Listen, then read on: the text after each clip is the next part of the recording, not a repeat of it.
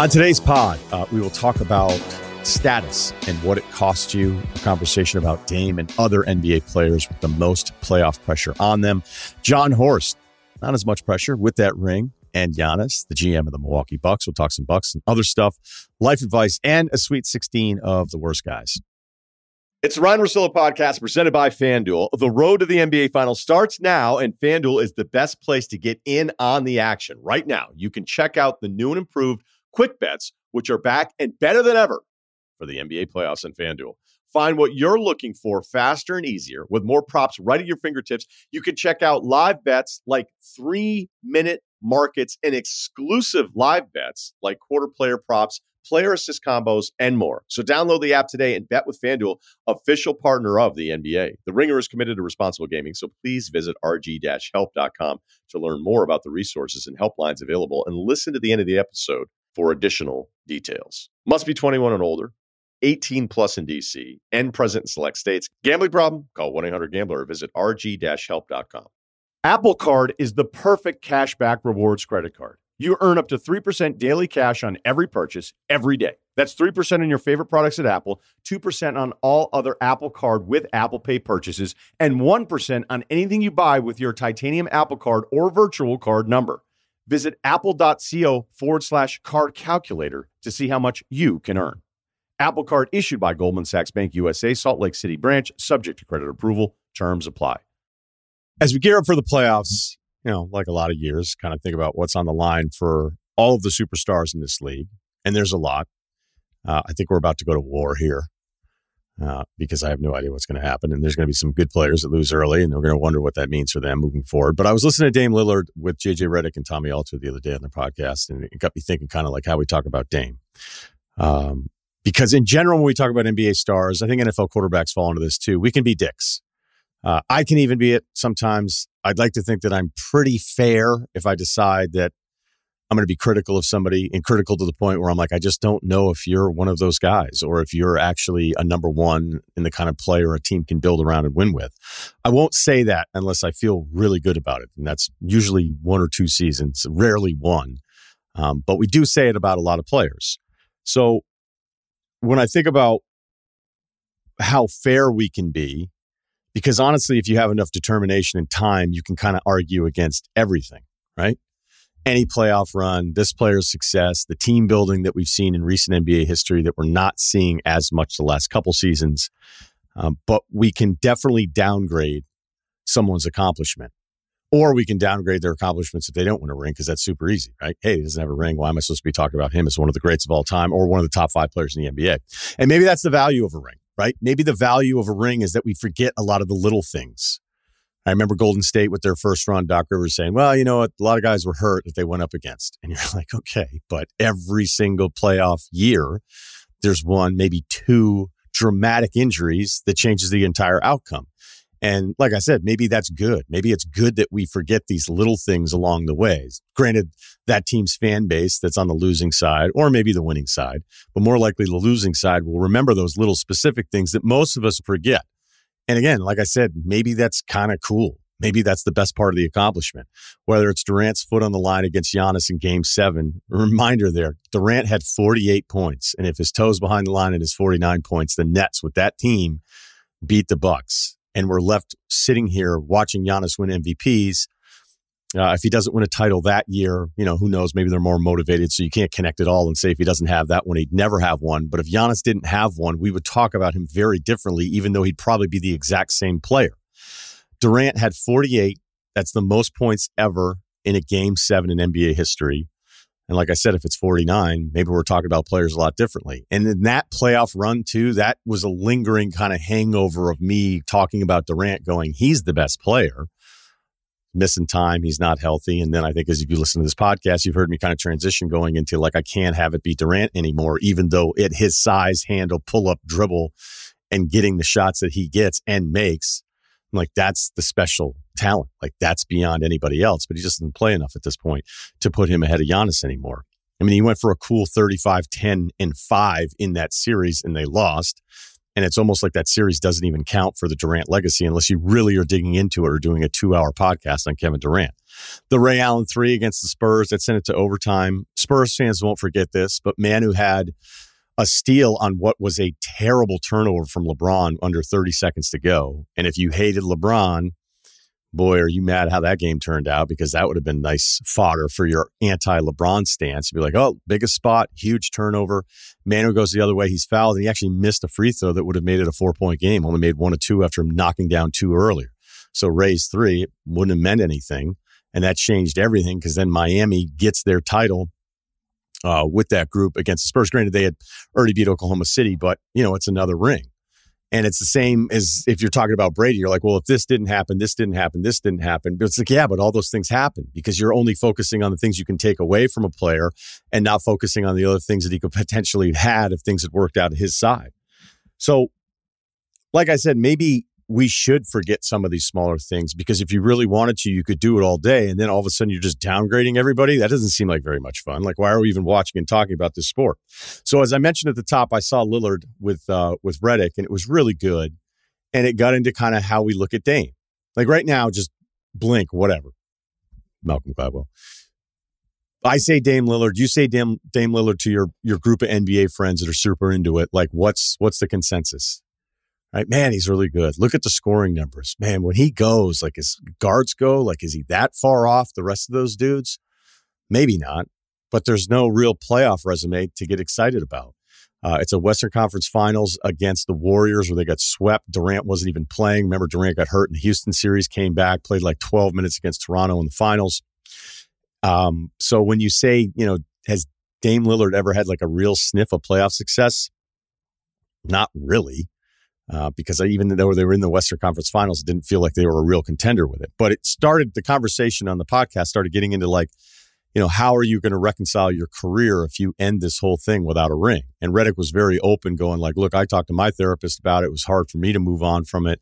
And they both said some similar things. But to focus on what Lillard said, it was like, look, I did it the right way. Where he even followed up as soon as he said it, saying, this is not me knocking super teams, but it was also him reminding everybody that he wasn't pursuing a super team to get out of there, to get out of Portland, although that's TBD considering where this goes and some of his recent comments saying, I don't want to be here for rebuilding phase. Um, you know, he said, look, whether it's the relationships, the money you put together, like I'll have a fulfilled career if this is all that it is. And I couldn't help but think, even though most of us, you know, me talking and all of us listening are pro athletes, like I could say it, but that's probably what I would say if I didn't win a ring. Like I would find some way to process feeling good about what is an incredible opportunity to be able to be a Hall of Famer and have this kind of career, but never have the ultimate goal. So you'll kind of come up with some other stuff being like, hey, look, I know that's the goal, but man, did I have a lot of fun and did I do all these great things knowing deep down if you had actually won one, you'd be like, yeah, a lot of that other stuff is kind of bullshit. Lillard's 32, as I mentioned, will be 33 this summer. He's just at about 20,000 points for his career. 10,000 points from now seems a little lofty, not impossible. Players are playing longer than ever, shooting age as well although his quickness off the dribble and getting into open spots, you know, that would diminish at some point. So if it's not 10,000, because 10,000 more points is going to put him as a top 10 scorer of all time, knowing that there will be other people moving up that are still playing. Uh, let's say 8,000 points, that would put him right now at 10th, just ahead of Moses Malone. So what do you do with Dame? If that's what it is, but the playoff resume is a continuation of what it's been throughout his entire career. Like, can you say he's good? Five years after he's retired, can you say, granted, good is silly, but can you say he's one of the greats? And as I remind us all, those aren't, you know, those, the rules are that you're not allowed to do that. Like how many Chris Paul arguments do you think I'm winning in 10 years? Not many. not looking forward to those. And I'm going to get to some of the playoff pressure with certain groups and certain players that we have and kind of separating those two. And that's why I think Lillard's a really good example of this because as great as he's been and as great as the final numbers will be, you'll go, okay, but you know, he wasn't really Steph. Um, you know, the Kyrie conversation is always very difficult. Just going like, what am I going to do with him historically? You know, Westbrook's been this complete 180 as far as like I think what people thought he was and the impact that he had to now going to all of these different teams where it seems like how do we even find a way to fit him in if he's not the ball dominant player? He was in Oklahoma City. And I look, I don't want to turn this into this whole Westbrook thing again. I, I think it's all been said. But what it got me thinking about was that maybe Lillard just is in that group that doesn't have the pressure on him that the other players have that we know. Like there's no real debate. Like we know who the best five or six are. And those guys end up taking all the shit. So there's really good players where when they don't have playoff success, we just kind of shrug. Or it's like, wait, if Lillard got a ring at 36 with another team, then we're all of a sudden going to pretend he was a different dude. Like that doesn't seem like that makes any sense. So, as far as like making the point of, well, if he wasn't that guy, isn't this actually all playing out the way it's supposed to? Because if he was actually one of those dudes and that much better, then he'd have better playoff success. Uh, and we'd give him more credit for doing it on his own instead of joining up with somebody else. Because that's that's the other weird part of it too. Like, imagine having a Damian Lillard argument with guys and he only makes it to the Western Conference Finals in 2019, and then someone says, "Yeah, but he did it the right way." Nobody, nobody's going to want to say that. You'd laugh at your friend for doing it that way. So when I look at Lillard, who's not even part of this conversation as we move it forward, because they're going to be out of the playoffs, three and a half out of the playing game, they're shutting it down, like whatever.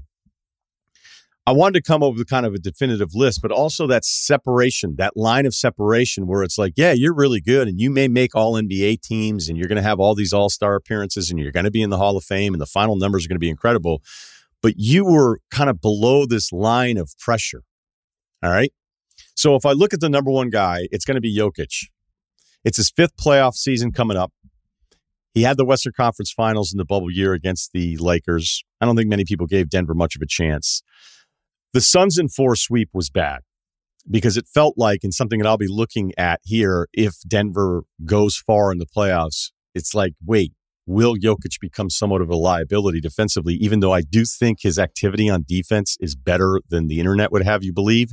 But it's just never going to look as good with him because visually it never looks as good. And he's not as good as some of the other, uh, he's clearly not as good defensively as some of the other dominant big men. But I don't even count the Golden State five game series loss last year. Monte Morris was their number two scorer. The team was was hit by injuries. So last year's run. But if Jokic has an early exit, with all the MVP attention and how nasty that it's gotten this year, like get ready. If you don't like Jokic and they lose in the second round, it's going to be Christmas for you this summer. Number two, and this could be three, so three could be two, but as of right now, it's Harden and Embiid. I've already talked about Harden too much already. I'm not going to anymore. We all get the conversation around him in the playoffs. But Joel's going into his sixth playoff run.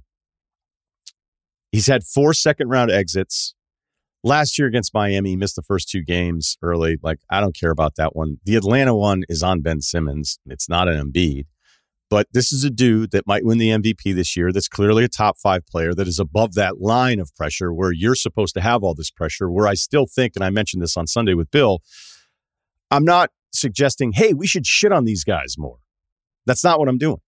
But for whatever reason, and I think it's because he is actually so liked, which is opposite of how he seems to feel about himself, that he has not reached that what's going on with this guy phase. Maybe locally in Philly, but not nationally. If you look at national shows and all of the content out there, Embiid is not in the crosshairs like other players of his stature, which is fine. I'm okay with it.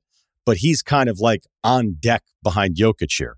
The reason I say the Harden Embiid combo is number two and could be number three, because if the Suns come back with Durant, Durant's an entirely different category. He's already got the rings. They're probably the most downgraded rings of any modern superstar, which is silly because, as I mentioned minutes ago, I thought for a while there, for a two year stretch, I wouldn't have taken anyone ahead of him. But if Durant comes back, it's almost like he's at zero. I'm not saying that. I'm saying that's what the perception is of him joining one of the great teams of all time with Golden State, where it's like, yeah, he got his rings, but like just be honest with me. If you're not a Durant fan, not necessarily even anti Durant, you probably diminish those a little bit more than some of the other ones, even if those were constructed as well with super teams. Chris Paul, it just hasn't looked as good. It just hasn't. Trust me, I'm watching every night, hoping I see some sign. I got really excited for a couple weeks there in January. Uh, I'm not even sure if after what happened against Dallas last year and blowing the 2-0 lead against the finals. I don't even know if anybody's like anti Chris Paul people are just like, dude, you're you're still talking, right? And I get it. And then Booker kind of skates in a way where he would have more of this pressure on him if Durant weren't there or if it weren't this Chris Paul thing going on for a decade and a half. Then there's a drop off. The Clippers, because Kawhi's already got his rings, Paul George has got the injury. They put this team together, they put all the resources into it. It looks like it's supposed to be better. They've had some nice stretches, but the George injury changes everything. So if the Clippers are out early, especially when you start looking at like where these four or five matchups are and how four, five, six, and beyond are going to shake out, if Durant comes back, will teams be tanking the last couple days, hoping to get out of that four or five matchup and much rather play against Memphis or Sacramento? Absolutely. Like that will happen. And I don't blame teams for wanting to do it. But the Clippers, because it's been so long and disappointing and the uncertainty, and here we go again, another chapter in the injury history of this group. I feel like it's kind of a wash. And Kawhi already has his hardware. And George is in that second group, which is kind of like the Jimmy Butler group. Jimmy Butler's a terrific player. Look at the numbers from last year. He might be all NBA again this year. Um, the team isn't as good. That might work against him with the voters. But Butler doesn't carry the same burden, not even close, as the other dominant wing players. Giannis, I could put on this list only because of second ring pressure. That if you really are going to go down as one of the all time greats, right? Like we're talking when it's all said and done, could Giannis be top 10 of all time? He's tracking that way. He'd need another one. So with Giannis, we're not even there yet. It would have to happen a few more years. And trust me, it will happen because this is what we do. Memphis too young, Sacramento too young, Golden State, the whole group, they got their extra ring, it feels like last season. Luka's still too young. Trae as great as the numbers are, he probably has way more to do with like figuring out his own role on the team as opposed to where he is in the standing of all this stuff. And I already hit on Butler. Tatum really could be number four here. And my perception of all of this could be off. You could have different ones. I, you know, I think I, I pay enough attention to this stuff. Tatum last year in the NBA playoffs, most points, most assists, did play in more games because they reached the finals. The Eastern Conference Finals losses with him don't bother me as much because I feel like a few of those were actually just way ahead of schedule as the organization was like, wait, I guess we're in the Eastern Conference Finals. Miami lost, whatever. I thought Miami was the better team. They didn't have an answer for Bam. But all the Tatum stuff wasn't exactly great in the finals. It felt a little stagnant. He came back. He was a better player and he was in that MVP conversation. But since the All Star break, he hasn't looked as good. He was terrific against Sacramento. The team hasn't looked as good. I believe he's good enough that he will figure it out. Um, and the Celtics probably put together some kind of run here when everybody's healthy, but they're not going to be the favorites coming out of the East. I don't think anybody in their right mind would pick a healthy Boston against a, health, a healthy Milwaukee. But with Tatum, there's kind of that slight line. It's not solid bold black ink. It's just kind of, you know, it's faded a bit, but there does feel like there's a little bit of a line in that separation of who he is. And that really comes down to status. The status you have in the league is the price that you pay when it comes to pressure. Every one of these stars wants that status. Most of them, even though they need help, want to kind of be the guy. And you have to kind of go through getting your ass kicked enough to go, maybe I don't always want to be the guy, or maybe I'd like another guy. Because everybody needs another guy. So when it's all said and done about any of these players, the status while you played, you may have reached your goals, but because of it, the price you'll pay will end up costing you much more historically. The tournament is heating up, and there's no better place to get in the action than FanDuel, America's number one sports book. That's because right now, FanDuel is giving new customers a no sweat first bet up to $1,000. That's up to $1,000 back in bonus bets if your first bet doesn't win. Just go to fanduel.com forward slash Ryan, R Y E N, and sign up to claim your no sweat first bet. Then you can wager on everything from the money line to point spreads to which team will be cutting down the net. Uh, you also can get way more college hoops on one shining podcast, but I'll give you out two right now. We said Arkansas uh, was three and a half against UConn. It's now plus four and a half. And the under 138 and a half on FanDuel right now, Princeton and Creighton. So good luck with all that. So don't miss your shot at a new sweat first bet up to $1,000 when you join FanDuel today. Just go to fanduel.com forward slash Ryan, R Y E N to sign up. Make every moment more with FanDuel. Must be 21 and older in select states. First online real money wager only. $10 deposit required. Refund issued with non withdrawable bonus bets that expire in 14 days. Restrictions apply. See full terms at fanduel.com forward slash sportsbook. FanDuel is offering online sports wagering in Kansas under an agreement with Kansas Star Casino, LLC. Gambling problem? Call 1 800 Gambler or visit fanduel.com forward slash RG. Colorado, Iowa, Michigan, New Jersey, Ohio, Pennsylvania, Illinois, Tennessee, Virginia. 1 800 Next Step or text Next Step to 53342 in Arizona. 1 800 789 7777 or visit ccpg.org forward slash chat in Connecticut. 1 800 9 with it, Indiana. 1 800 522 4700 or visit ksgamblinghelp.com in Kansas. 1 877 770 STOP in Louisiana. Call 1 800 327 5050 or visit mahelpline.org forward slash problem gambling in Massachusetts. Visit mdgamblinghelp.org in Maryland. 1 877 8 HOPE NY or text HOPE NY to 467 389 in New York, 1 800 522 4700 in Wyoming, or visit 1 800 gambler.net in West Virginia.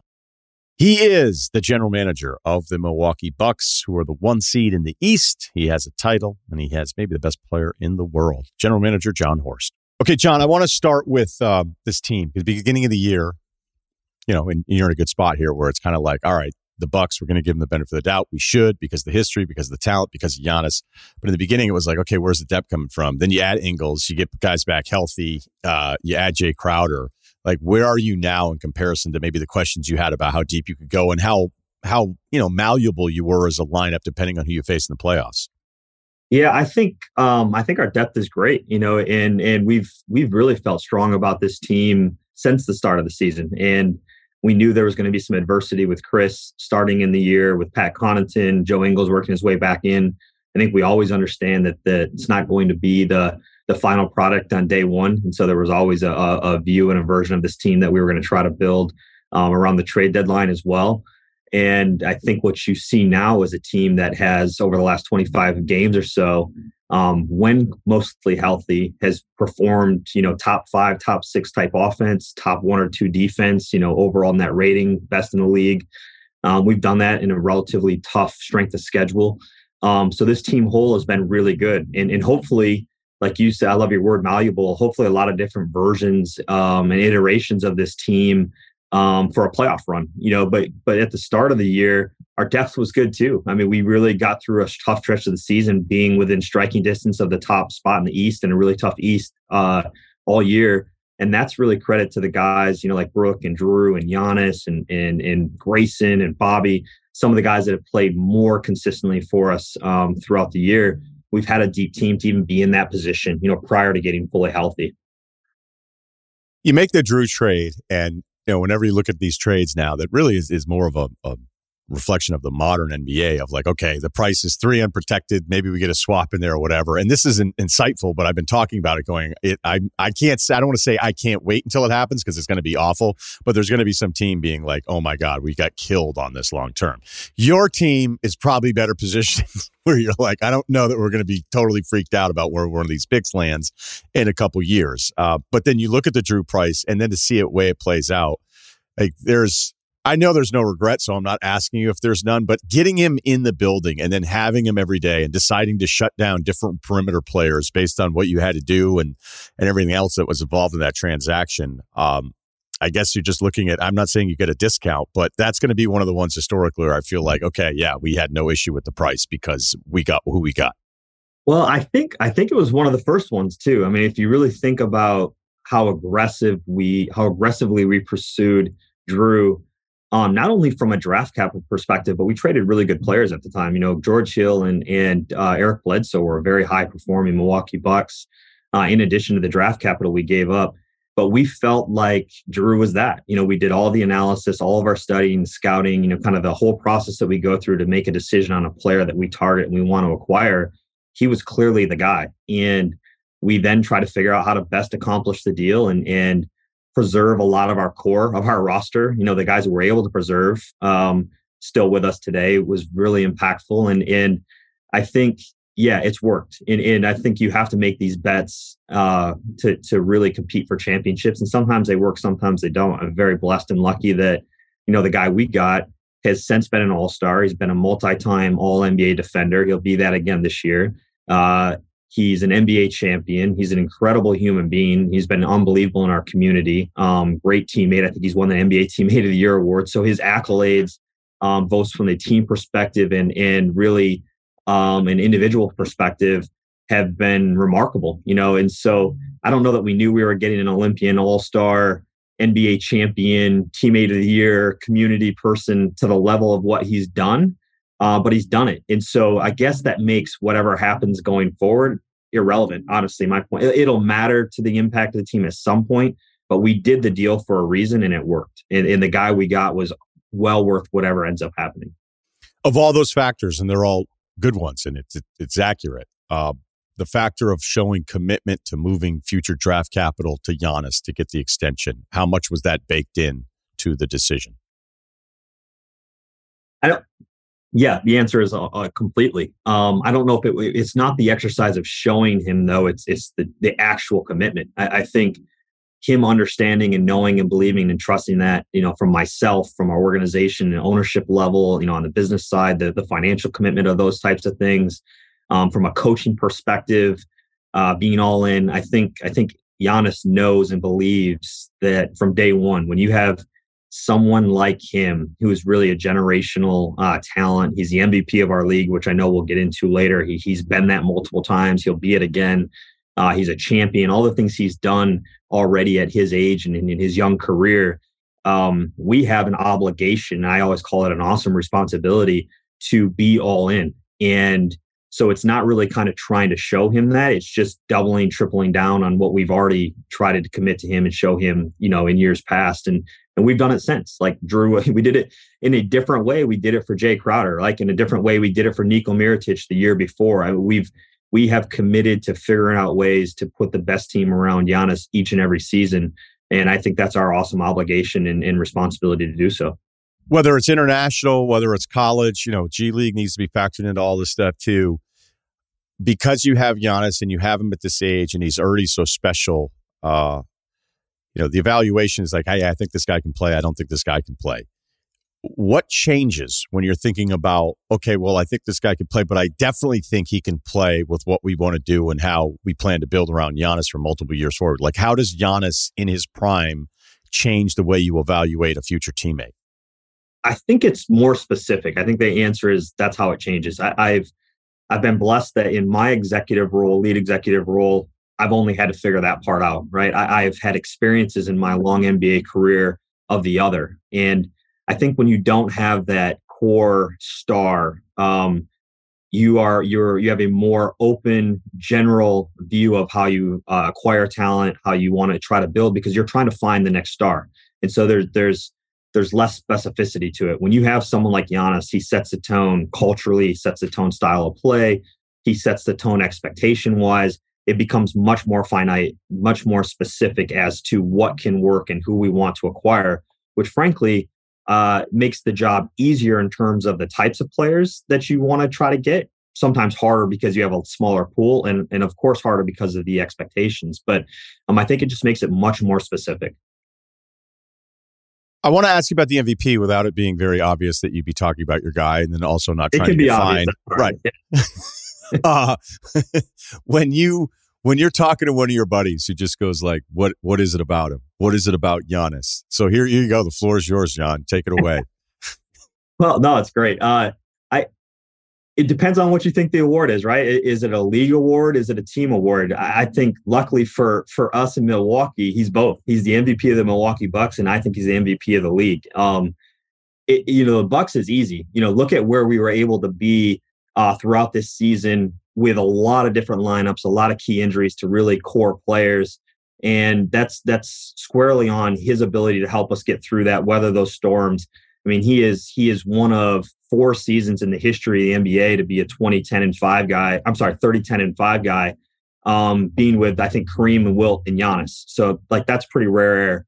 You know, you look at uh, what he's doing from a scoring perspective, and he's doing it, I think, in the in the top 80 in minutes. So maybe he's like 75th, 76th in minutes. He's like fifth in our league in scoring. He's up there in rebounding. Um, his 40 10 games, he leads the league in 40 10 games this year. Um, and that's that's kind of the Bucks perspective. From the league perspective, my view would be that they usually want to reward the best player and the best team.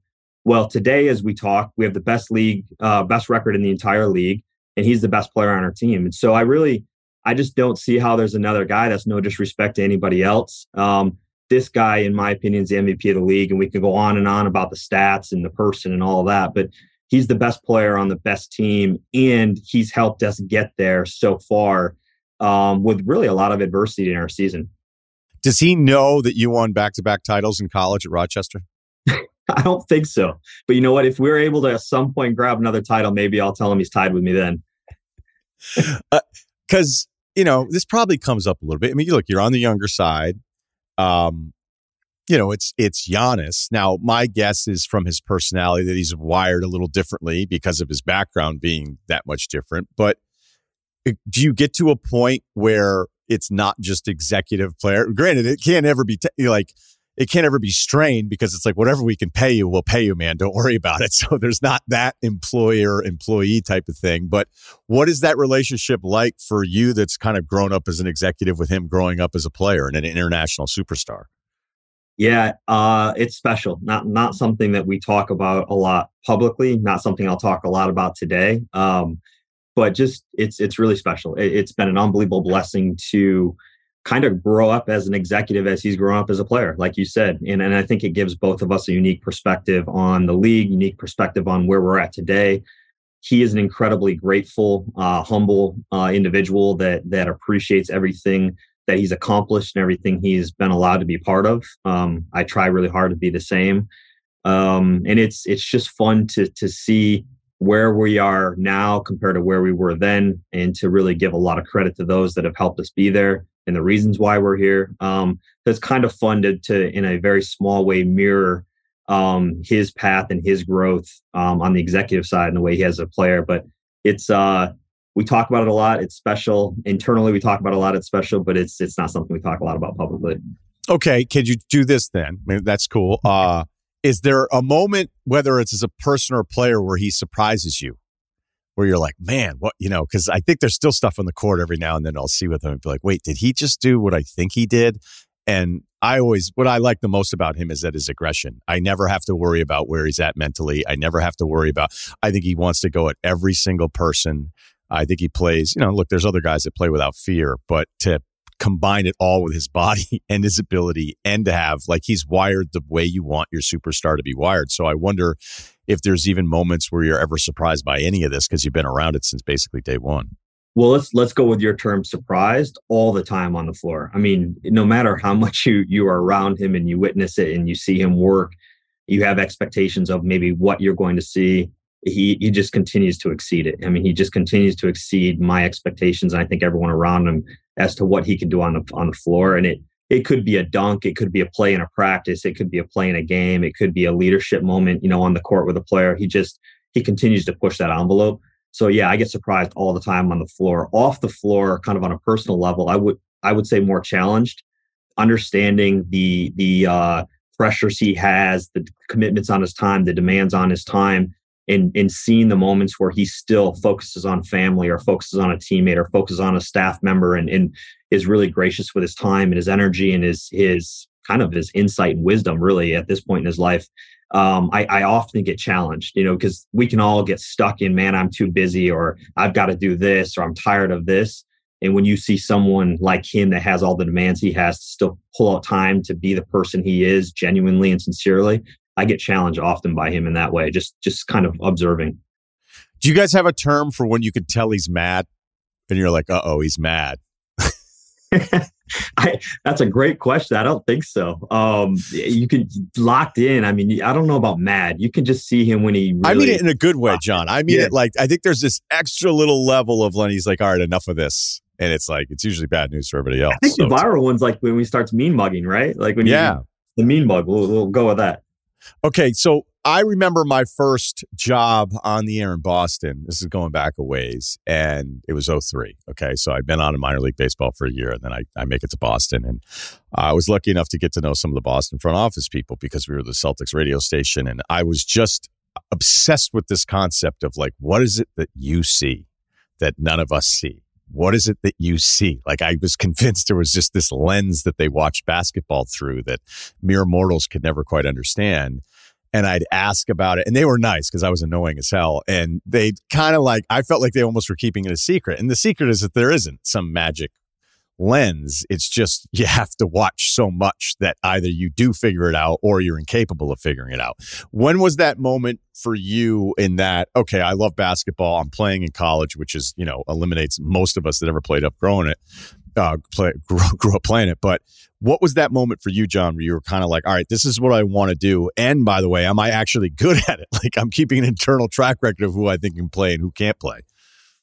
Um, that's a great. I don't know the moment exactly. I, I the education. Uh, I, I, often say this. I've been blessed to have worked um, for Joe Dumars and then for John Hammond and worked with guys like Jeff Weltman and David Morway and Justin Zanik, um, who I think the world of in terms of evaluating team building processes, and they all do it differently. And so I don't know about a specific moment. I do know that um, when I was uh, awarded an opportunity to be a GM, I was very confident in my ability to pull from and utilize and replicate a lot of those processes and those things that I learned and studied and been part of for years to try to apply it in my own way with with my own group and try to have success in evaluation and, and team building. And it's really hard. I mean at the end of the day like we get a lot of it wrong. You try to get as much of it right as you can there's not a perfect lens um, as an individual. There's not a perfect lens as an organization. It is the man hours, the people hours,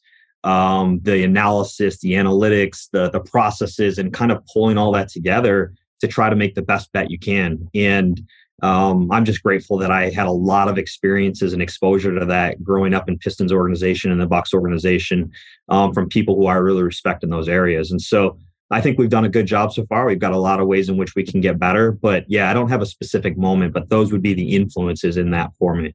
That was a good answer for what ended up probably being a bad question because I was hoping for this kind of like, you know, 90 minute mark in the movie. Um, maybe I could try it, try it this way. Cause I, I think the job I personally, and I don't even think it's bias. I, I, don't really know what the other argument would be. It's harder than being a GM in the NFL. It's harder than being a GM in baseball.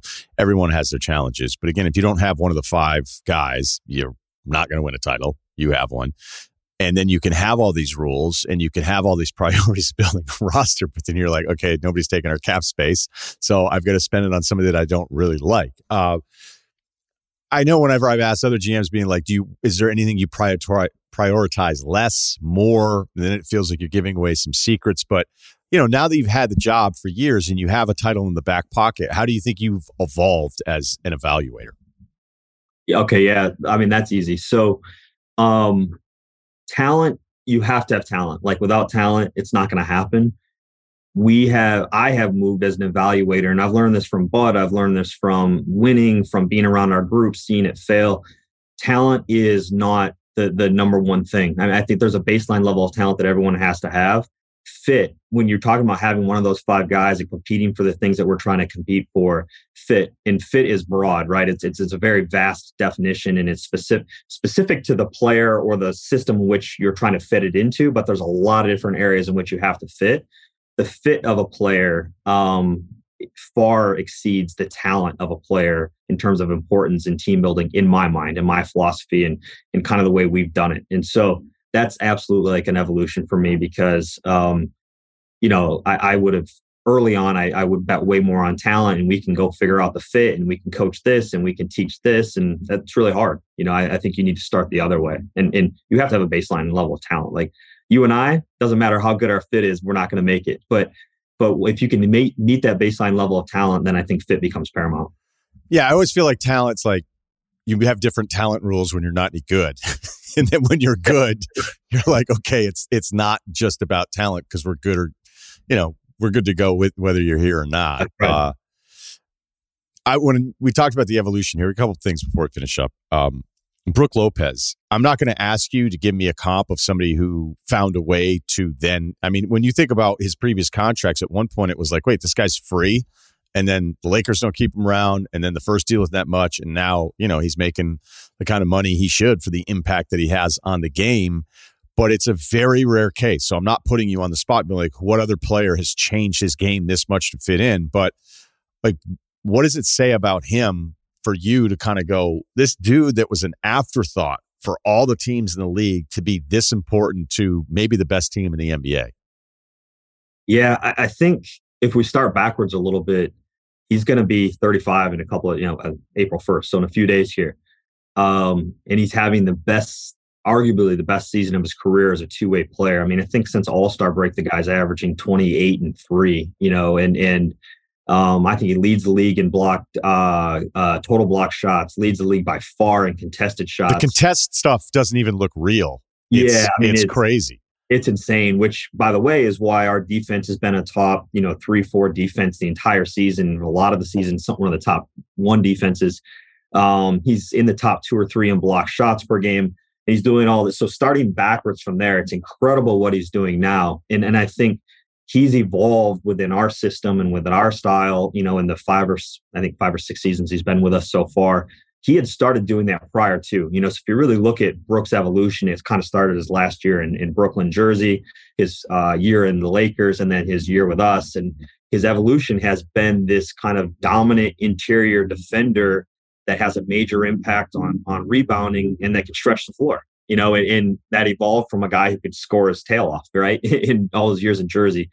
And I think it's a, it's nothing more than a credit to him as an athlete I, I think you can sometimes miss what a great athlete he is because of his size, but the guy is massive and his ability to move and his hand-eye coordination and catch and finish and strength and mobility. It's really off the charts. Um, his intellect, you know, his IQ, it's it's it's what's allowed him to figure out the trends of the NBA and to continue to go on and and you know get better in certain areas. And then he is an unbelievable competitor. You know, I think you look at uh, his ability to come back from an injury and and really having a great healthy year at this age, and I think he'll have other great healthy years going forward. He cares so much. He's very, very, very committed to the team. He's very committed to his craft, and he has been his entire career. I mean, he battled injuries early in his career, got through it in a huge way. Battled an injury last year, has gotten through it in a huge way. So just the competitive nature. So to kind of really sum it up, I mean, you talk about his athleticism, his character and IQ and really his competitiveness. Um, and that's how you get a guy doing the things that he's doing. And I have to say it, like he is clearly defensive player of the year in my mind. I mean, what this guy does, how he impacts our defense. If you need no other stat than what we were defensively last year without him and what we are defensively every other year with him, that tells the entire story. I mean, his impact on our defense is massive. I was going to vote for Jrue. Possibly, you may have, may have changed my mind now, though. So I don't. Either one's fine. I don't want to take away vote for him publicly. Uh, okay, I, I have two things before we finish. I believe a lot of criticism of coaching is completely unfair. Uh, I don't know that it's all that educated. I am not pretending that I know everything. I'm just reluctant to be as critical of coaches. That's why everybody gets so worked up about timeouts because it's super easy to tell when a guy doesn't call one or does. And then when they don't and something doesn't work out, you feel better about being like, well, should have called the timeout. So when I think about Brooks' coverage in certain matchups, like I go back to that Pelicans game this year where Valanciunas went insane, but Bud was like, we don't want you to move. Don't worry. Don't contest the Valanciunas stuff. Brook looks to Bud and is like, do you seriously want me to keep letting him shoot these shots? And Bud's like, yes, because it was about cutting off Zion. Uh, I even remember the Atlanta series a couple years ago when you won the whole thing. I thought there were moments in the drop coverage for Brook on the drives where it was like, wait, is he going to be able to play in some of these closing minutes? And and I think there's a lot of times too with a big in a certain playoff game where it looks like, oh my God, game three, never try that again. And then game four, it works. You know, it's just, it's sports, the way it kind of works. The reason I point all this out is that is it actually better to have a coach that you actually know what he wants to do all the time? Instead of a coach who'd be like the minute something doesn't work like the fans they all want everybody to abandon it which is not the way to do the job. So some could call it stubborn. I think in a way it's it's predictable and it actually may be easier for the front office to do the job with a coach that isn't going to change every single thing he wants to do just based on the result yeah, I, I, think I would answer that just from a not to be too philosophical, but B, like, please do. B, we're yeah, I mean, just here. like in any walk of life, I don't know how you have ultimate success if you're constantly changing. You have to have conviction, you have to have habit to be successful. You also have to have flexibility. And, and so there's a balance. I mean, now you can't be all of one and none of the other. Um, you can't be changing all the time and you can't never change. And and I think that's where Bud's great. I mean, he's he's been the coach of the year. He's he's won a championship now. He's he's on the verge, I think, of having three or four seasons with the Milwaukee Bucks where we have the best regular season record. Um, he did that with Atlanta. Um, he's an incredible coach, and I think he's very convicted. Um, he absolutely has habits, and he he presses into our guys to get better every single day and to create great habits. To believe in what we're doing, you have to have a core foundation of what you are, but then you have to be able to adjust. You have to be willing to do it, and you have to be talented enough to do it. And that's not just him; it's his staff, and it's everyone else, and it's it's being communicated with and communicated to. Um, and I think he's showing all of those things. I, I I don't even know if it exists, but I would far prefer that over a coach who constantly is adjusting and changing because of fit. When you're trying to win at the highest level, which we are trying to do, I mean, our goal is to be in a position year in and year out to compete for championships. I think you have to know who your core superstar is and what fits him. And we've talked a ton about that. You have to know what the system is and which your coach wants to run and the types of players that fit in that system as well and Bud clearly has that established. And so I think those things are probably the two biggest contributors to our success so far. Um, is to have those those foundation foundational pillars of which we can build from. Right, and that's why I think when it doesn't work, and then it's like, oh, he's stubborn. And look, I don't have to remind you, like down to Phoenix, the Net series. It's like, oh, here we go again. And it's just funny how it's like, actually, he didn't he didn't really, you know, because there's an adjustment here, there's an adjustment there, but philosophically, it's not like the guy was all of a sudden coaching a completely different way, and then everybody that was upset, like you don't hear from him anymore. Uh, which is why I'm I'm just generally reluctant to be like, hey, this coach doesn't know what he's doing when I don't even know what all the terminology is as much as I watch the games. All right, last thing here. I think I already know the answer to it a little bit, but you go through the uncertainty with Middleton, you know, back and forth. I think physically he looks better the last couple weeks than he's looked all season. I don't really care about the numbers. I just think from a movement standpoint, you may think I'm wrong. You're probably not going to tell me either way. Uh, but the depth is there. I love Ingles' game. Jae coming along, and now you're one. Boston's had this rough stretch, so I guess it's kind of like was there? I doubt there was any wavering, Jon. I just can't imagine. Like it feels like you're feeling the best probably about your team at the best possible time as this regular season closes out. Yeah, I, think that's fair, and, and, and I agree with you. By the way, on on Khris, like I I do think his numbers support it, and our team numbers more importantly support it. But I think he looks great physically. Um, I think he's really coming into his own, getting his legs under him, um, which is massive for us. I mean, Khris is an incredible player, and and we need Khris to do what we want to do. Um, feel great about our team now. Very happy with where we're at, where we've come from. Definitely no wavering uh, throughout the season. I think we've believed in not only who we were, but what we would figure out to become. Like, and, and we always figure out a way to make a move that I think gives us a chance to be better. And, and we did that as well this year. Um, but I, I think there's, it's balanced by experience. This team has been there. We've, we've, we understand how important it is to be a top seed. We understand that we can win out of a, a second hole or a third hole if we have to. Um, it doesn't really matter. Like w- what matters is we get better every day, that we have great habits and that we're healthy and if we're healthy enough and we're good enough and we get a little bit of luck, we'll have a chance to do something again this year. But there is so many good teams in our conference, so many good teams in this league.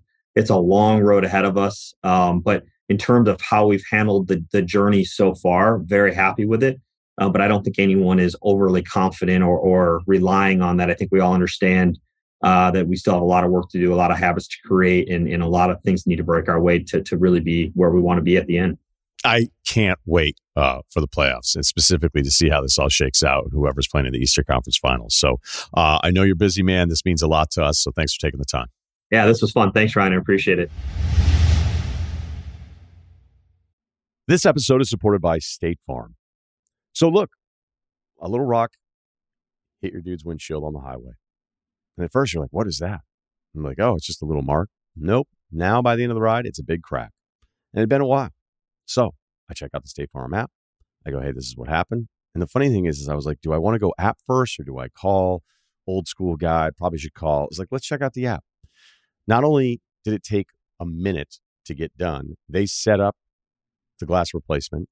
They told me the estimate ahead of time, said, you want to go ahead with it? And I was like, now I understand. It's all in front of me, all done. I don't even have to talk to anybody. That's how efficient the insurance game has become.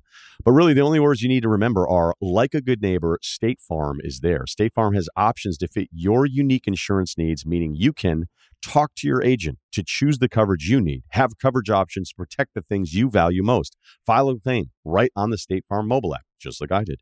And even reach a real person when you need to talk to somebody. The app was so good, I didn't even need to do that. Like a good neighbor, State Farm is there. Learn more at statefarm.com.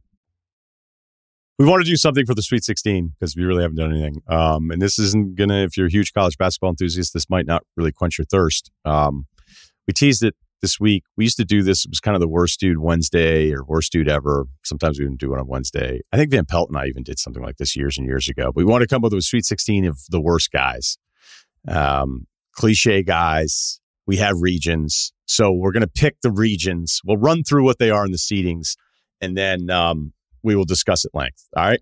Everybody ready? Love it. Yeah, let's do it. A lot of pressure. All right. Okay. Uh, in the can't believe we are still friends with this guy region, the one seed lies about stuff no one that age lies about anymore guy. We'll get back to these when we pick the region. Yep. Uh, the two seed is still defends Kyrie Irving guy. Some were some thought that was underseeded. Three seed loves to tell you bad news. the four seed doesn't want you to ask out girl that he won't ask out guy. Dibs guy. All right. In the Watch the Big Short economic expert region, the number one seed is this is this might win the whole thing.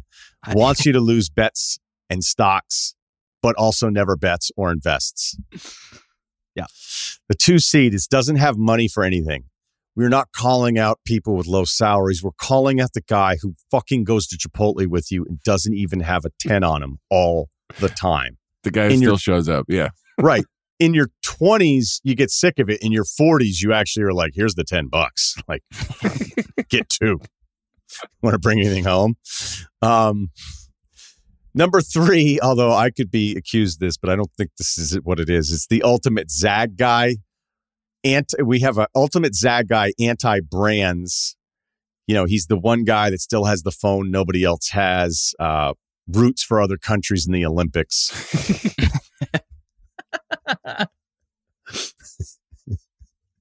Big Italy guy. No, not even like way off the grid.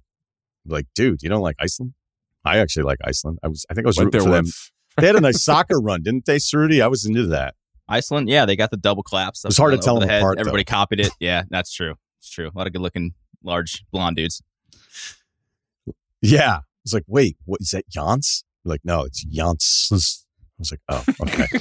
Your people. Uh, you should, you, you all right. should a lot Um, of friends up there. yeah, no, these are all positive things. They just, you know, it's, it's just very symmetric. Uh, all right, number four seed, realtor that always says it's the right time to buy. that was that was one of the last four in. This this seems very personal.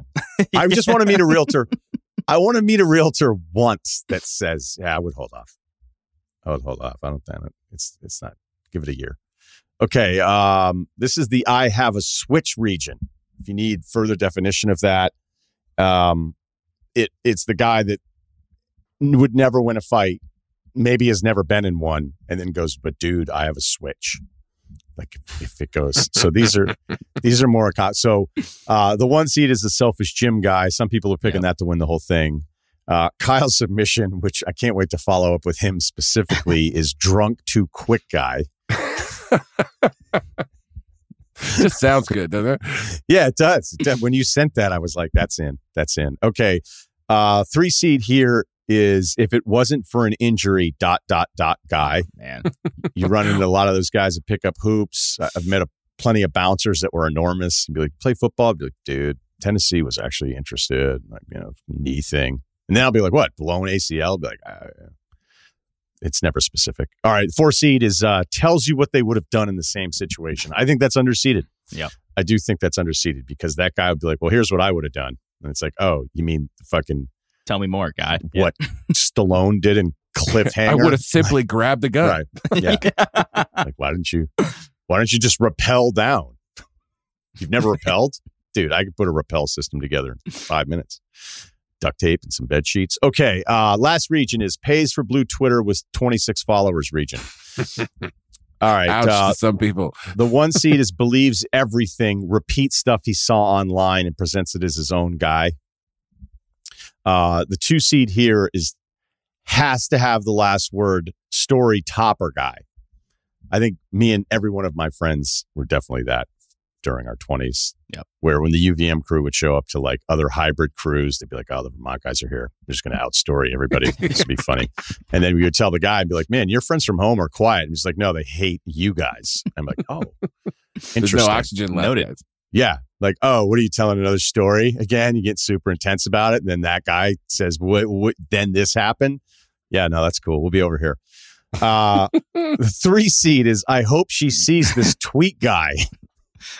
Most underrated seating in the entire bracket. Oh man, You think so? You think I've got just too thoughts low? on this. Yeah, yep. All right. again, we can't discuss. And and the final submission of the Sweet 16 of the worst guys is the four seed argues with celebrities online guy. Okay.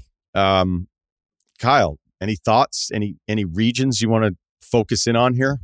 uh, you know, I think I'll just have thoughts when when we get to the matchups. I'd, I'd I'll save it for then. There's some Okay, really so- good ones on here, and there's some people that are my friends, and dare I even say my family uh, in here. So uh, I, I'm just gonna tread lightly, but got to be honest. Hey, look, I've got shades of a couple of these in me. So I mean, to be totally So- fair. Yeah, some of these. okay. Uh, if we go to the can't too. believe we were still. Yeah, right. I mean, I, I don't. Uh, look, you know, I think we, I think, I think we tell the good parts and we tell the bad parts on this show. So that's Shades of story time Right. guy. I love it. yeah, right, right. Kevin Like, you O'Connor think- draft guy. You think this segment's good? I did a segment with Van Pelt six years ago. Anyway, so uh, all right, so let's look at the can't believe we're still friends with this guy region. Lying at a certain age is like, wait, like when you discover somebody in their 30s or 40s still makes up shit, you're like, wait, what?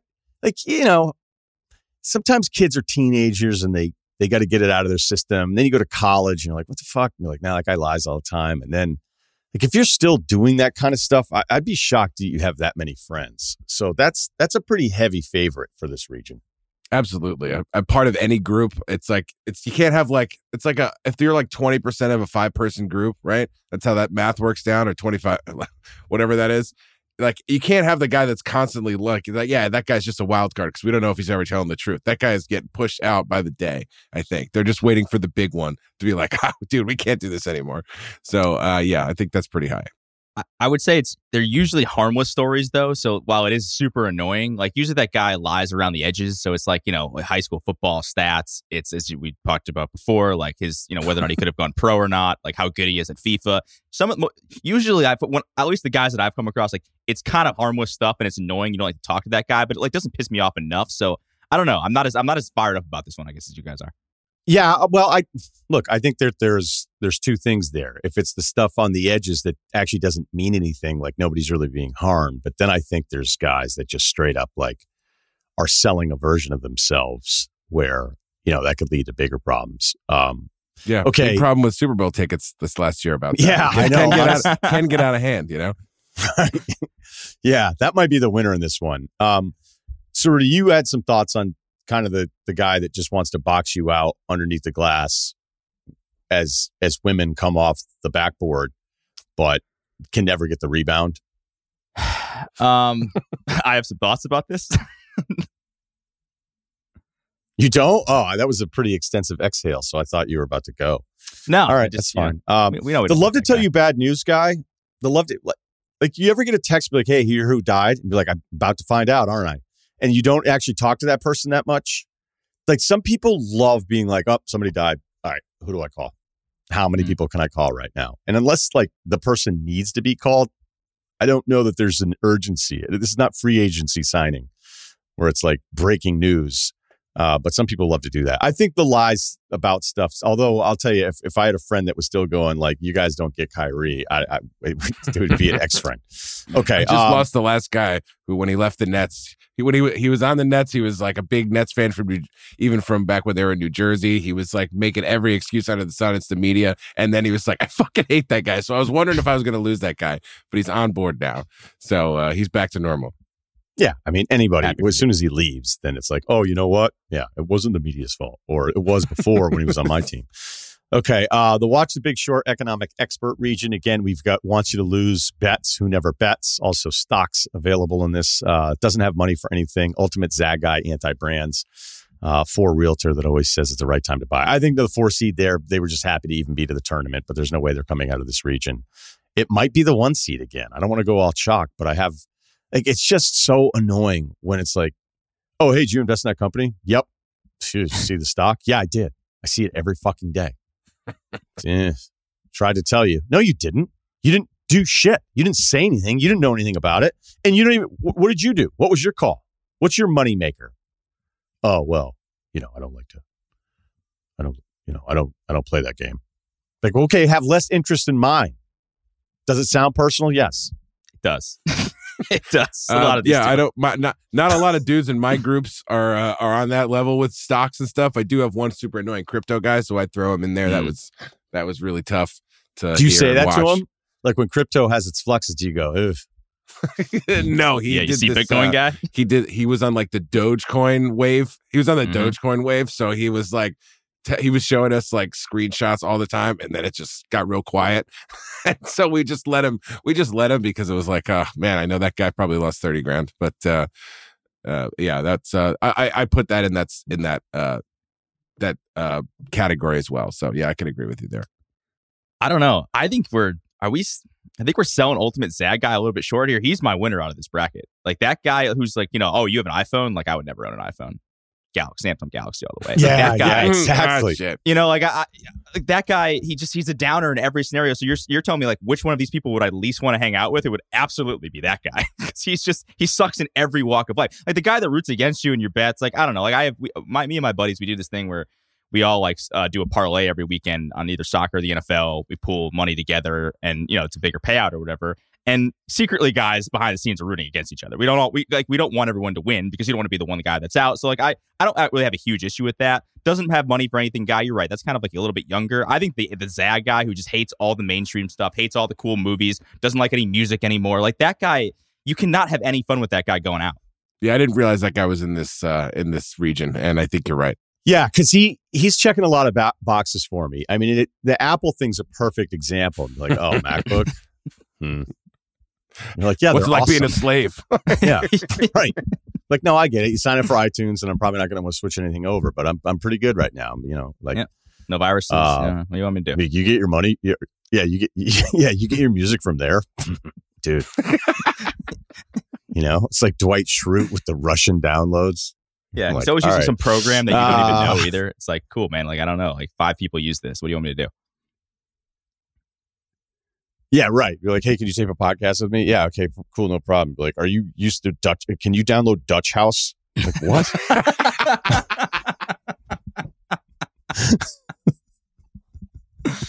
uh, like, yeah, the first 30 days of free. And again, you know, under budget podcast and not dumping on your tech. You just, you get to, you know, it would be more of an argument. No way. No, dude, the buffering in this is way better. You're like, yeah, but. Okay. All right. So, Ultimate Zag guy, maybe a sneaky three seed that Yeah. gets out of there. I think then doesn't have money for anything after a certain age. You just feel so bad. You'd yeah, you nailed that. you all But band the- together around him yeah and by the way, Ceruti, you saying like you root against the other guy's bets. You're all betting. You're in a parlay contest. You should be rooting against each other. I'm talking about me, Thanksgiving, 25 years old, Vermont, and I've got 50 bucks on the Lions on Thanksgiving Day, and I'm at my girlfriend's family's house, and the brother-in-law is like, "Did you bet?" And I was like, "Yep." Who'd you take? Oh, I, I, again, I think I took the Lions, so we know how that's going to go. And he started rooting for the other team. Yep. Well, this like, is that, that fuck, gets dude? into like the tells you what Right. you would do in that situation. Be like, wow, man, I would have backed the Bears there. Just saying. Right, because he didn't have a thing to say, and as my bet's falling apart, he's like, "Yeah, saw this coming." I'm like, "Do you know you didn't? You don't even like it. if you did, you would have wasn't money even on like a locked-in sports Yeah. guy." Right, right, right. I'm like, "Up, I could have told you not to bet the Lions. Did you?" All right, uh, I have a switch: fighter region, non-fighter, one selfish gym guy. I think it's it's pretty self-explanatory there. Where if everybody operated the way you did, gyms would look like flea markets. Um, let's explain drunk too quick guy, Kyle. This this was one of your submissions out of the the. They won their conference, so they were an auto bid anyway.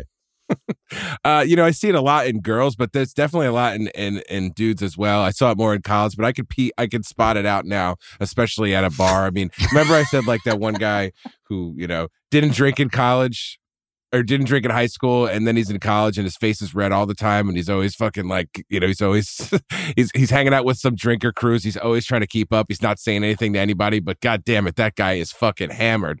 You don't know where he is you find him in a snowbank. That's like the college version of that guy. But like you know it, it in in bars or parties like that guy's like that guy's loud. He's probably t- he's like and everyone else is at this normal part of the the event or whatever you're doing, but he's like he's like in your face. He's loud. He's he's like he's just looks different than everybody else, and he's he's he's like kind of messing up the vibe. And a lot of times the too drunk guy does it every time, no matter where you're at. It's like oh we're going to the the you know the Dodgers game, but it's like oh shit I really hope we're not against any we're not near any Dodgers fans because this guy's going to do some fucking shit because he always does, and he gets drunk after two tall boys or something. Just the just the the drunk too quick guy, and usually that guy never learns, so he's usually constantly getting drunk too quick. Like I said, see it a lot in girls, but um, this is a dudes draft, so yeah, yeah, not sure it's going to make it out. Although the four seed in this tells you what they would have done in the same situation. No one likes that, no. and everybody does it. A lot of people do it. Yeah. Okay. All right. Last one. Last region. Pacer Blue Twitter. Twenty six followers. Uh, believes everything. Repeats stuff they saw online as their own. Uh, story topper. Center of attention has to be three seed. I hope she sees this tweet guy. Uh, four seed argues with celebrities online guy. Rudy, why don't you give us a little more depth on the three seed here? No, I mean it's it's. I think I suggested this one to the group because, and I, you know, it's it's always the. Uh, I, I, I gotta I gotta tiptoe around this one too because you gotta be careful here. But like the guy that like always sides with the girl because it's like she's not dude she's not gonna sleep with you man. Like I'm sorry. Like I, could could you just stop being such a simp? Like that's what this guy is. Like he constantly tries to suck up to whatever it's like what it's famous women or if you're at the bar he always sides with the women over the boys. Like it's just like what what are we doing here? And that guy he has a clear agenda. He knows what he wants to do. Everybody knows what he's trying to do, but it's not going to work most most likely. And then you're alienating all your other dude friends. So I this guy to me, I mean man, I think he's underseeded as a three seed. Yeah, see, I, I thought it was different. I thought it Me was too. like when I tweet something nice to Sarah Walsh, and it's 17 guys thinking they're the most original oh. person ever oh. saying, I hope she sees this. And it's like, yeah, she is going to see it because we're friends. And I'm, I'm thinking really of from time. the reverse angle so, of it, from yeah. like the guy who's doing it on purpose so that he hopes she does see it. That guy. Okay. So we're playing. It's not. Maybe it's a playing game. Maybe ah. it's a playing game between the two. That's Here's the point. I thought right. it was different too. I've got a couple dudes that like tweet when they get into arguments with their girlfriend, but he's like subtweeting his own girlfriend. It's like, wow, we're all seeing this, man. What's going on here? Oh, or man. like the uh or the guy who like makes statements about his lifestyle, hoping that girls are gonna like see it. It's that's what I thought. Like, like I hope she sees that tweet. So we're we're I mean, I guess this could be it all, right? I mean, this one's a pretty strong seed then. yeah. There was there was an all timer that I saw, and I'm just going to share it because uh, a friend of ours retweeted it who could get away with retweeting it, but it was some famous dude that was like, "Don't ask for nudes during the pandemic, guys. Seriously." and you were just like, "Why would you? Why did you tweet that? Oh, what, I love like, it I love as it. As if it was, it is, you know, as if somebody's like, finally someone said it. it's been out of control. uh, the one seed's uh, not getting a ton of attention here. And maybe that's the whole point is that these, all right, I think, uh, oh man, I don't know. Who do you got winning the whole thing? Well, do you want, do we want to go bracket by bracket and then get Reminder? a final four here? Yeah. Yeah, that's fine. So let's, let's, just vote then. So from the, the, from the first region, I think I still have still defense Kyrie guy. Okay. Kyle. Uh, I don't think that's it for me, but I forget what was in the first region. Uh, lies about stuff that no one lies about anymore at a certain age. Still defends Kyrie. Loves to tell you bad news. Doesn't want you to ask out girl. He won't ask out guy. yeah, I think Dibs guy's mine. Dibs guy. Okay. Um, I'm going to go one seed. So that means I get the first tiebreaker. The one seed right. lies about stuff that. All right. So I don't have a tiebreaker anymore. All right. Okay. I'll just go in order. Uh, watch the big short region. Wants you to lose bet stocks. Doesn't have money for anything. Ultimate Zag guy. For realtor that says it's always the right time to buy. Zag guy. Yeah. So, Chalk. Zag guy. All right. Zag guy moves on. I have a switch region, selfish gym guy, drunk too quick guy. If it wasn't for an injury guy, um, number four seed is what they would have done in the same situation. I'm the what they would have done. What they would have done guy. I think some of those other are more harmless and annoying, but that one is just fucking super irritating. Yeah, Kyle's play for the drunk too quick guy. He definitely sold me, but it's def- it's the four seed. It's it's tells you what they would have done in that situation. That's the worst guy. Four seed coming out. I'd go chalk, but I lose that one. That's fine. Uh, pays for blue Twitter, 26 followers region. Finally, again, we just covered this. Uh, repeat stuff he saw online. I think there's a lot of people out there that are like, well, you know, the thing about Silicon Valley Bank is like, what the fuck are you talking about? You're a banking expert right now? Like, to the listen, daily. He's got you thoughts. Listen, to 20 minutes of the all in pod. And you're telling me yeah. about treasury bonds. um, Story topper. I hope she sees this, which again, we had three different definitions. Man, yeah. So I don't know. There might just be confusion of what kind of system they're running there. Um, and then four argues the celebrities online. Yeah, there's a lot of Twitter ones here and a lot of internet ones here. So I would just go for the That's one the that region. affects me in person. Yeah, you're right. I'd I think I'd go for the story topper just because it affects me in person. Uh, some of these guys, like the Twitter blue guy, I wouldn't even be friends with that guy. I don't think I am friends with any of those guys. If, if I am, sorry that I, I haven't seen your tweets in a while. But um, yeah, so I think I think the one that that ruins in person story time is is is the one I would choose. I, I would want to go with I hope she sees this, but it's it's, it's like too broad with all, with all three of us having different definitions. So I'll, I'll agree with Kyle. It's the story topper guy. Yeah, we muddied that up. I think that might have been. Uh, right. Rudy started it actually. So story time, hanging a banner atop all the other banners for your final four. All right, let's get to life advice. This episode is brought to you by Hotels.com. When I went on my last holiday to Cape Town, it was amazing. My friends were there, the weather was phenomenal, and most importantly, the food was fantastic. But one thing I struggled with was finding the right places to stay. You know, all I want is a great bed, a fantastic shower, and breakfast that doesn't end at 8 a.m. I'm on holiday, I'm still sleeping. I also like ease, and the Hotels.com app easily helps me to find a perfect hotel for every trip. Whether you're looking for a family friendly getaway or a relaxing spa weekend, on the Hotels.com app, you can compare up to five hotels side by side. Now, why would you want to do that? So you can see prices, amenities, and star ratings. And best of all, you don't have to switch back and forth between options. See? Ease. So start planning your next getaway and find your perfect somewhere in the Hotels.com app today. This episode is brought to you by Hulu Plus Live TV. Looking for a better way to watch live TV? Stream your favorite sports and shows on over 95 live channels with Hulu Plus Live TV. Get access to Hulu's entire streaming library, Disney Plus and ESPN Plus, all in one plan. Start your free trial of Hulu Plus Live TV today. Live TV plan required. Restrictions apply. Access content from each service separately. Learn more at hulu.com. You want details? Fine. I drive a Ferrari 355 Cabriolet. What's up? I have a ridiculous house in the South Fork. I have every toy you can possibly imagine. And best of all, kids, I am liquid. So, now you know what's possible.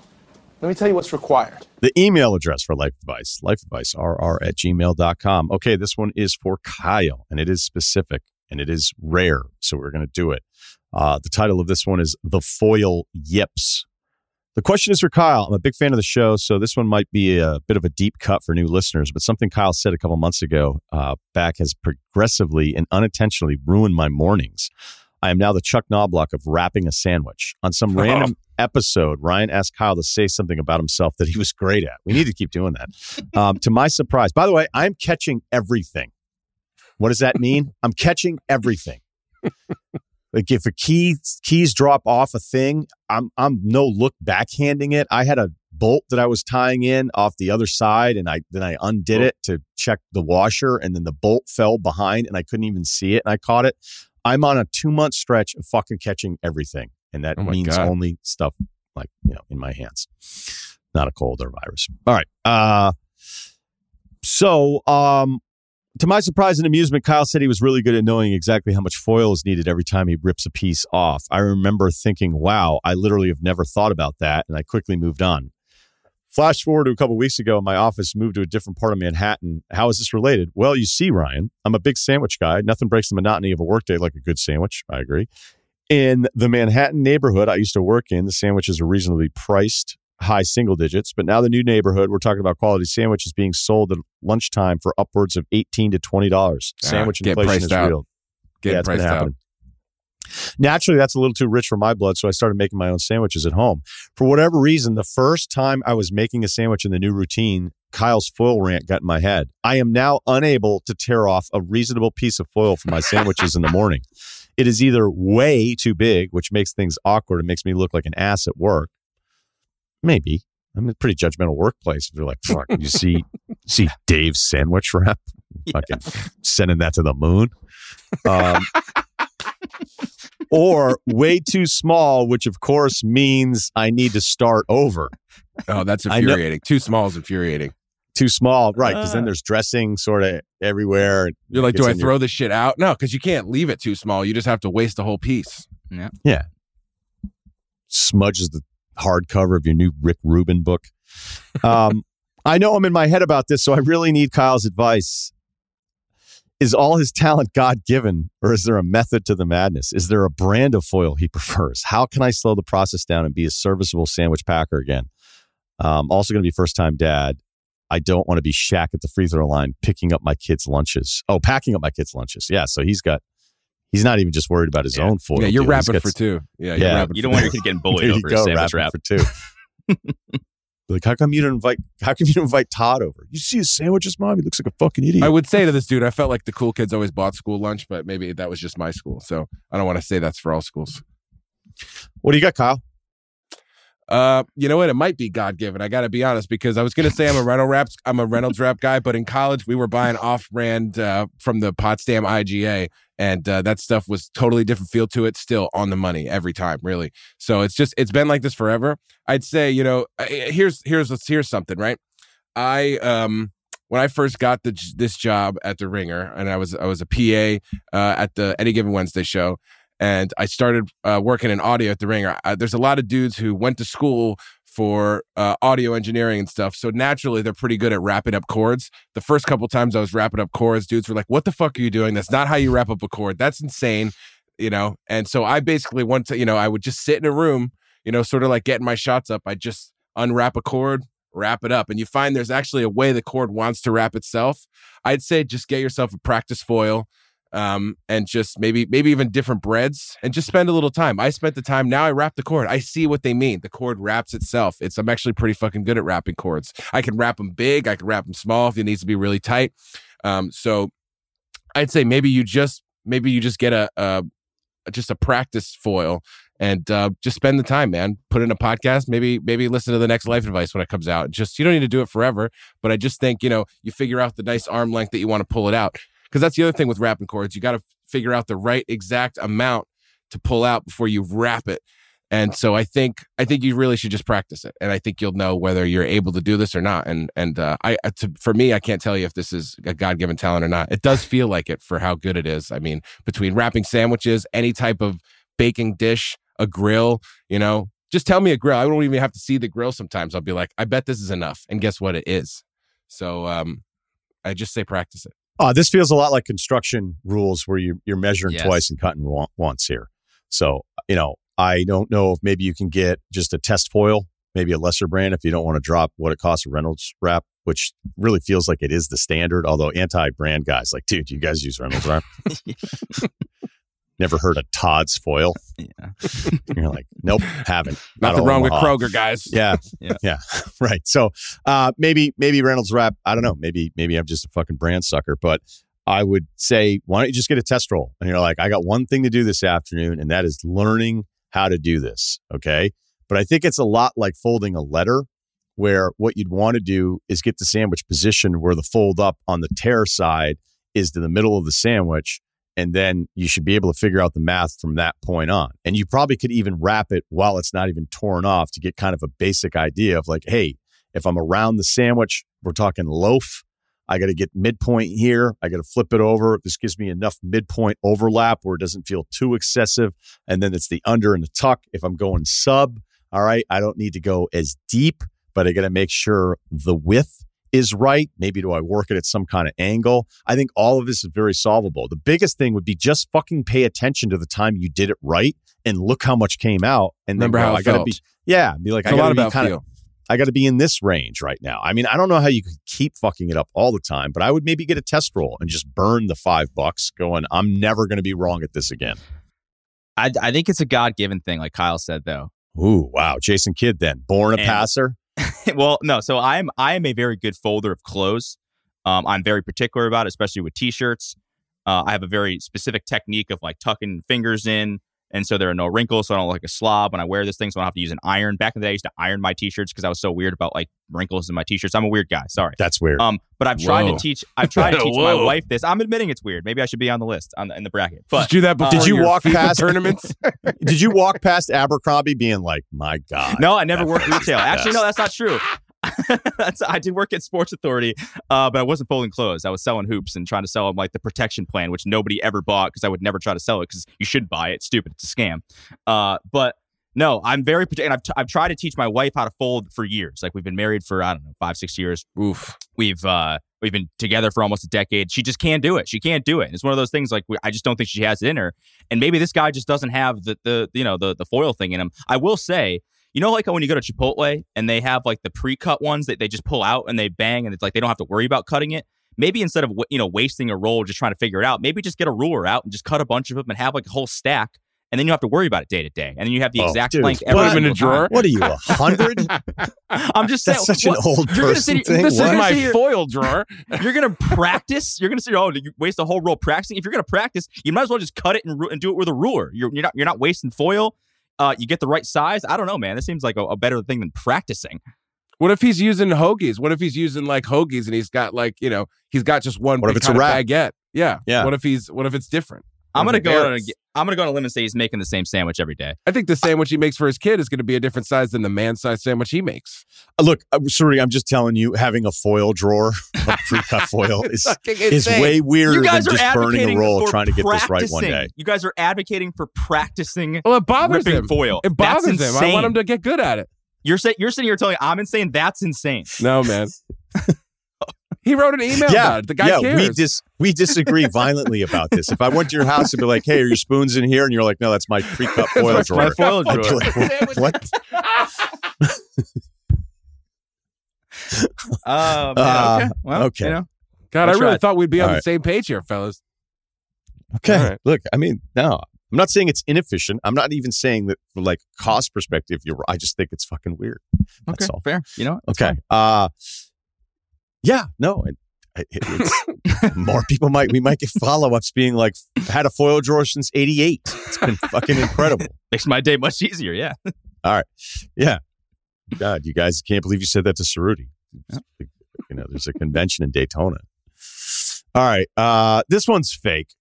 I'm reading it anyway. There's no way this is real, but I'm reading it. I'll act like it's real then with you. There's no way this happened, but we'll we'll see. I guess there's a way it could have happened, which is why I'm reading it.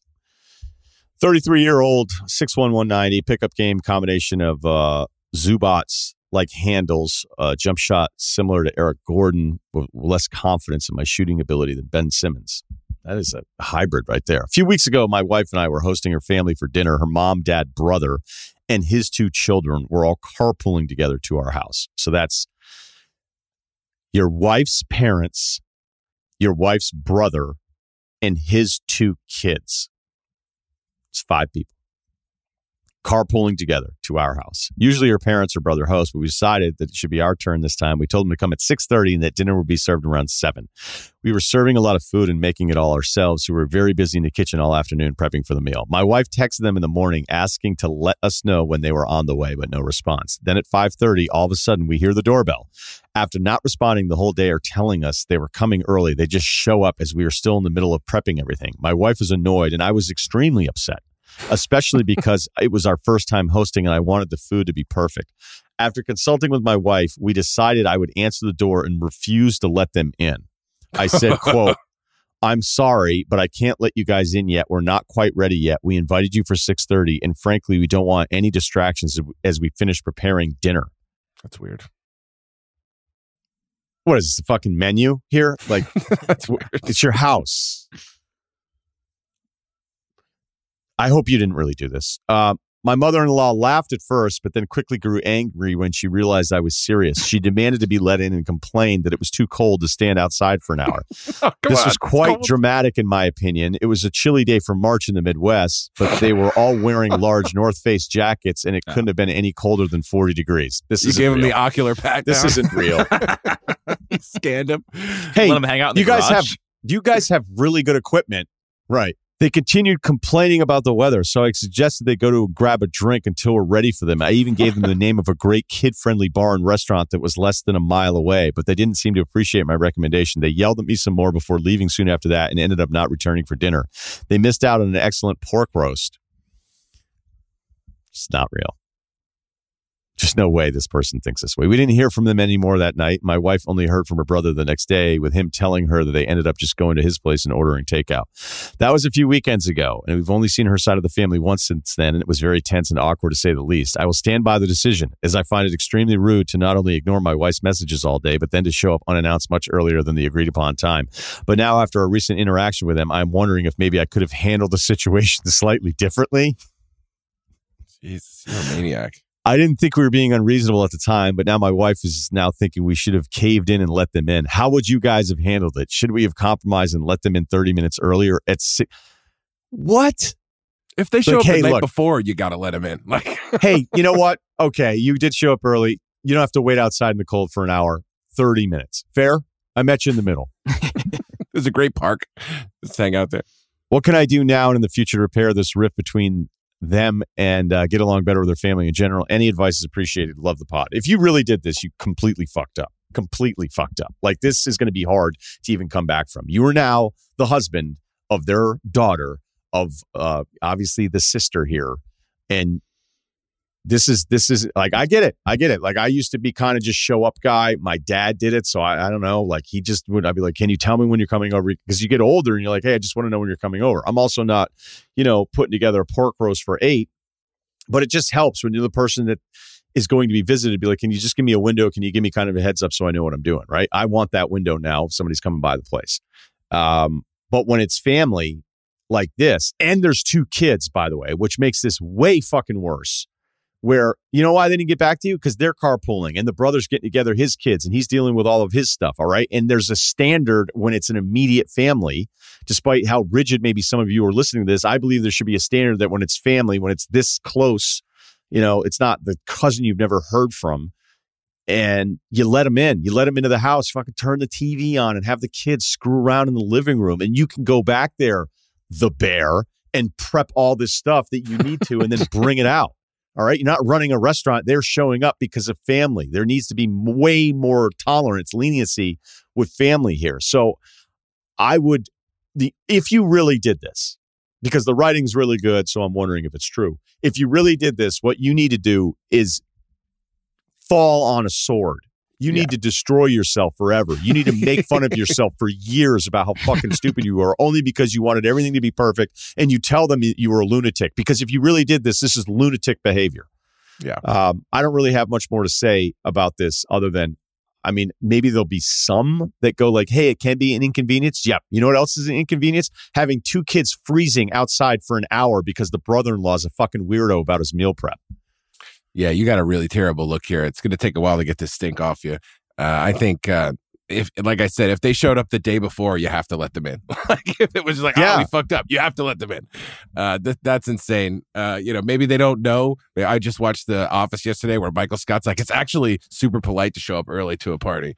Um, when he goes to David Wallace's house, uh, so it's like I, you're not in the wrong for being like uh, put out, but uh, still, I, I just uh, you just you, you have the stink on you. And you know i think your wife actually got off easy because you like you thought you were doing her the favor by like doing this but you actually just slapped chris rock for, you know, for making a joke. It wasn't like this was not the right response to this. And everyone else is like what the fuck was that dude?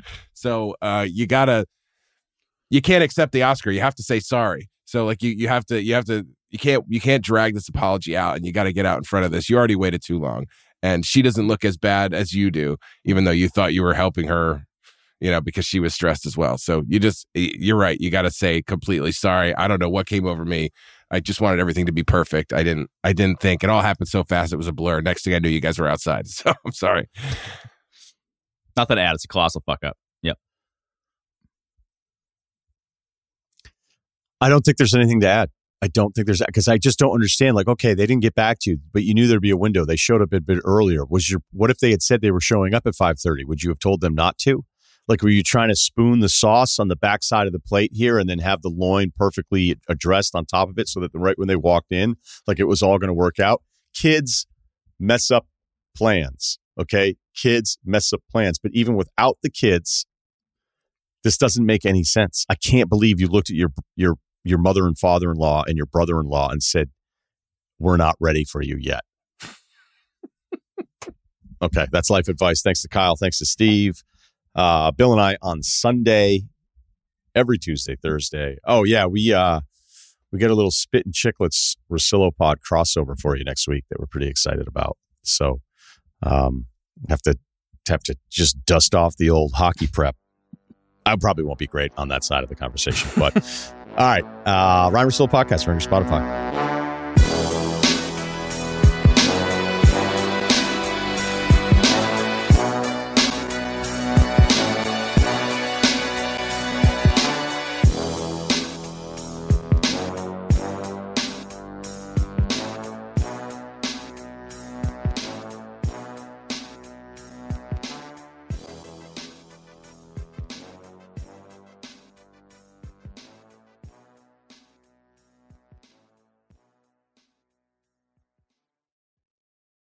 This episode is brought to you by 20th Century Studios' Kingdom of the Planet of the Apes. As a ruthless king builds his empire at the expense of the remaining human race, a young ape will fight for the future of apes and humans alike.